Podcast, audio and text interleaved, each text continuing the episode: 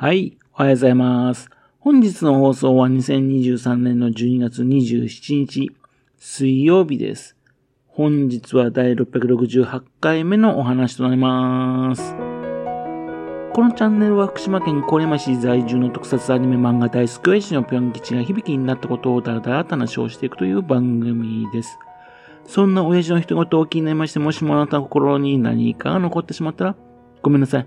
悪気はなかったんです。幸にこの番組に興味を持ってしまったら、ぜひ今後もごひいきのほどよろしくお願いいたします。昨日はですね、ネットフィリックスにありましたですね、ラベルムーンパート1炎の子という作品を見ておりました。ネットフリックスのね、視聴ランキングを見ていたらですね、映画の第1位になっていたんですね。で、なんだこれは？と思ってね、見たんですね。何にもね、前情報とか入っておりません。説明を見ますとね、銀河の片隅の農村で、よそ者としてひっそりと暮らす一人の女性。巨大帝国マザーワールドへ反旗を翻すべく、その第一歩を踏み出す。ザック・スナイダー監督作品とだけ書いてるんですよ。ザック・スナイダー監督って言うとですね、すごい迫力だった300の監督さんだし、スーパーヒーローたちがね、非常に悲惨な目に遭っちゃうウォッチメンを監督した監督です。またと、スーパーマンのね、えー、作り直しのね、マン・オブ・スティールも作った方ですし、またと、その続編である、まあ、昨日も話しましたけども、バットマン VS スーパーマン、ジャスティスの誕生を監督した監督さんです。どうやら今回はですね、その監督さんの原作による宇宙活劇ものらしいんですね。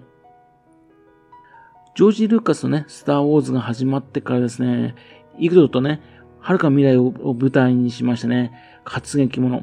それにチャレンジした監督さんは多いんですよね。なかなかですね、成功という作品に出会ったことはないです。あー、スター・ウォーズを学んだんですね。でもやはりスター・ウォーズに近づけるのは無理だったみたいですね。で終わるのがね、大半でね。この作品もね、多分そうだろうと思ったんですね。というわけでね、全然ね、期待しないでですね、見始めたんですが、これがですね、なかなか面白かったんですよ。あっという間のね、2時間15分でした。出だしの辺境の惑星ね、農業の村なんですけどね、その村、中世のヨーロッパのね、田舎のような村なんですよ。動物を使ってね、畑を耕したような状態でね、電気とかね、そういったものは全くないような世界なんですね。あー、なるほど。こういうのよくあるよね。スター・ウォーズのね、エピソード4以来ですね、こういう出だしの作品ありますよね。その前にですね、宇宙から軍艦が降りてきましてね、で、人が降りてくるんですよ。で、この降りてくるのはですね、まあ、ドイツ人の証拠みたいな衣装なんですよね。ああ、お約束だよね。この服装ね。絶対この人たち悪役だよね。っていうんで、まあ期待通りですね、悪役ぶりするんですね。そして村の食料をよこせと。宇宙戦艦を飛ばせる技術があるならですね、農作物をね、の増産する技術もあるだろうと思うんですけどね。牛で耕す村人をね、襲ってね、食料を奪うなんてことをね、しなくてもいいと思うんですけどね。まあこれもね、ですけどもお約束だから仕方はないです。で、その村にはですね、2年前にですね、流れ着いてきた女性、コラっていうのがいるんですね。このコラ、なかなかですね、あのー、秘密を持ってるみたいなんですよ。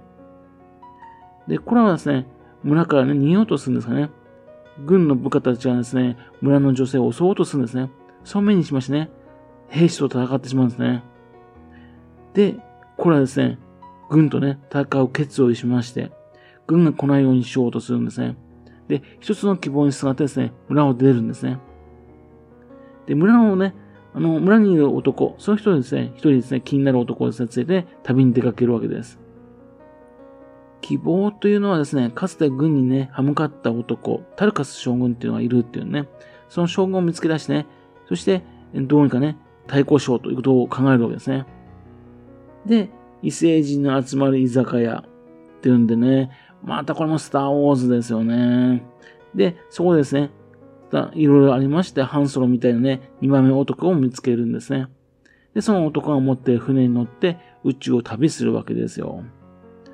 随分とスターウォーズのパクリみたいなところが多くてね、ああ、よくあるよね、こういうのねって感じなんですよね。で、タルカス将軍をね、探す旅の途中ですね、次々とね、あちこちで軍に歯向かってですね、優秀な人材をね、スカウトしていくんですね。で、ん？で、ここら辺でね、気づいたんですよ。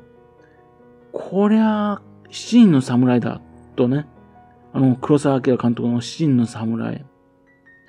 スター・ウォーズのね、最初の作品、黒沢明監督のね、隠しストーリーの三悪人をアイディアの元にしてるってのはよく言われる話ですかね。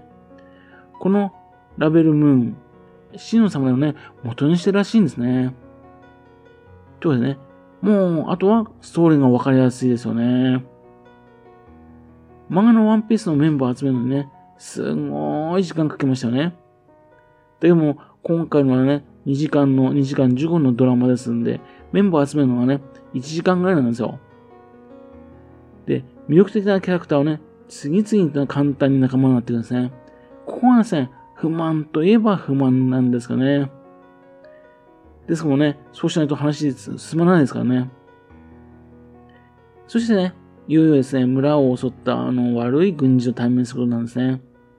で、その戦いのシーンも見応えもあるんですね。で、惜しいのはですね、三船敏郎にね、相当するようなですね、強烈な個性的なキャラクターがな、キャラクターがいないってことでしょうかね。それはちょっと残念ですね。あと、不満っていうとね、スター・ウォーズのね、ダース・ベータに相当するですね、もう魅力的な敵キャラ。これもね、いないってことでしょうかね。あとですね、子供たちがね、うん、おもちゃを欲しがるようなですね、ロボット。それもね、ちょっとだけの出番ですし、あと、モンスターもね、あんまりね、出番がないんですね。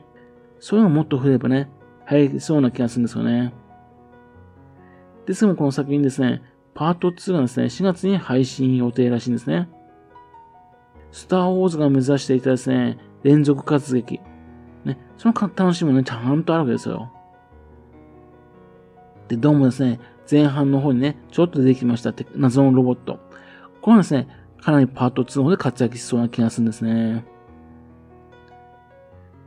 というわけでですね、今回ネットフリックスでね、ラベルムーンパート1、炎の子、ね、これ見たんですけども、C の侍のね、スターウォーズ版っていう感じです。